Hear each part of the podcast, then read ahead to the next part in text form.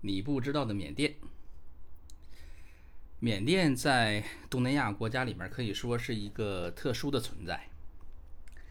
我在待过这时间稍微长一点的国家里面呢，在缅甸的日子那是最开心的。好，我们先说这个超车很麻烦，在缅甸。刚到仰光呢，大家就会发现特别别扭的一点。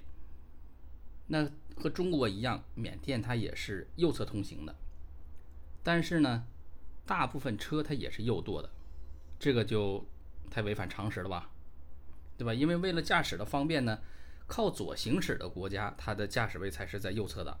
那我们是靠右行驶，那驾驶位应该是在左侧的。这为什么会这样呢？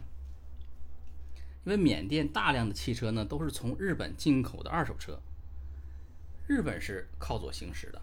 它的驾驶位在右侧，所以在缅甸才有了这么奇怪的现象。从二零一七年呢，缅甸就公布了新的规定，从海外进口的新车必须是驾驶位在左侧的。我们的广汽已经在仰光开了 4S 店了，那以后我们就在大街上可以看到我们自己的品牌了。缅甸人是穿裙子。这个是到缅甸，呃，可能让大家眼前一亮那么一个景象啊，因为你在街头可以随处可见穿着类似裙装的缅甸男人。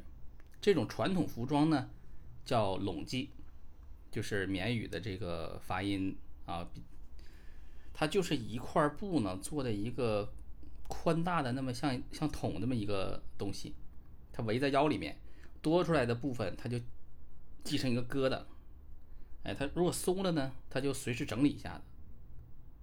那今年年初，也就是不是今年年初了，就是二零一七年年初的时候，呃，荣耀呢在仰光的旗舰店开业。那当时荣耀的总裁赵明到现场出席这个开业典礼，他本来是穿着牛仔裤的，但是到了现场呢。哎，看到当地这种风俗，临时让人去买了拢基回来换上。我们必须要给华为的这个文化点个赞啊！各种口味的槟榔，缅甸街头呢有很多槟榔的那种摊儿，路边摊啊，它旁边呢会放了一摞绿色的叶子，然后呢一个罐子里边呢盛着白色的这个这种浆液。摊主会用抹了这个白色浆液的叶子呢，把你挑选这个槟榔裹成一个个的小卷儿，里面有各种各种口味，你可以选。缅甸的出租车司机呢，基本都叫槟榔。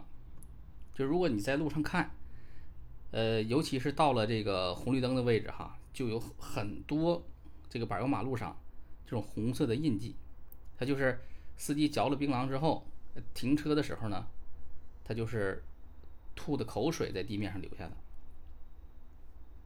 仰光有十万条流浪狗啊，虽然每天都有人被狗咬伤，但是因为缅甸它是佛教国家，政府也不会去捕杀这些流浪犬。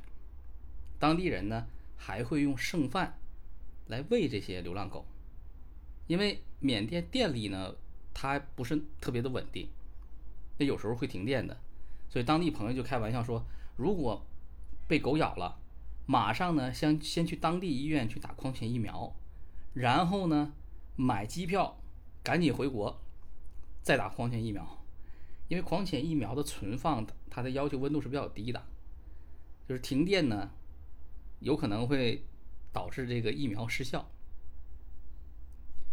仰光的雨季是非常长的，它是。从四月到十月，这样有半年的时间是是处在雨季里面的，而且仰光的雨啊是特别突然的，刚才还是晴空万里的情情况哈，可能一瞬间就开始瓢泼大雨。这个时这段这段时间你根本不需要天气预报的，因为基本上天天都在下。然后雨季过了之后呢，温度就很高，确实是酷热难耐。因为缅甸气温高，它又很潮湿，所以缅甸的荤菜啊都是厚厚的一层油。过去因为没有冰箱嘛，这是最简单实用的一个保鲜的方式，就把食物呢和空气这样用油来隔绝开。我记不起来这是古代哪一个皇帝了，就是他很喜欢吃一种鱼，啊，但是因为这个鱼呢很远，它的产地很远，那捞打捞上来之后，它马上就会死掉。那为了保鲜呢，他们想了个办法，就是把这个鱼放在凝固的这个猪油里面，那也是一样的道理，是吧？我们还是古人还是很有智慧的。那今天就聊这么多了，下一次跟大家聊聊缅甸的这个泼水节，这东南亚最普遍、最热闹的这么一个节日。感谢大家的收听。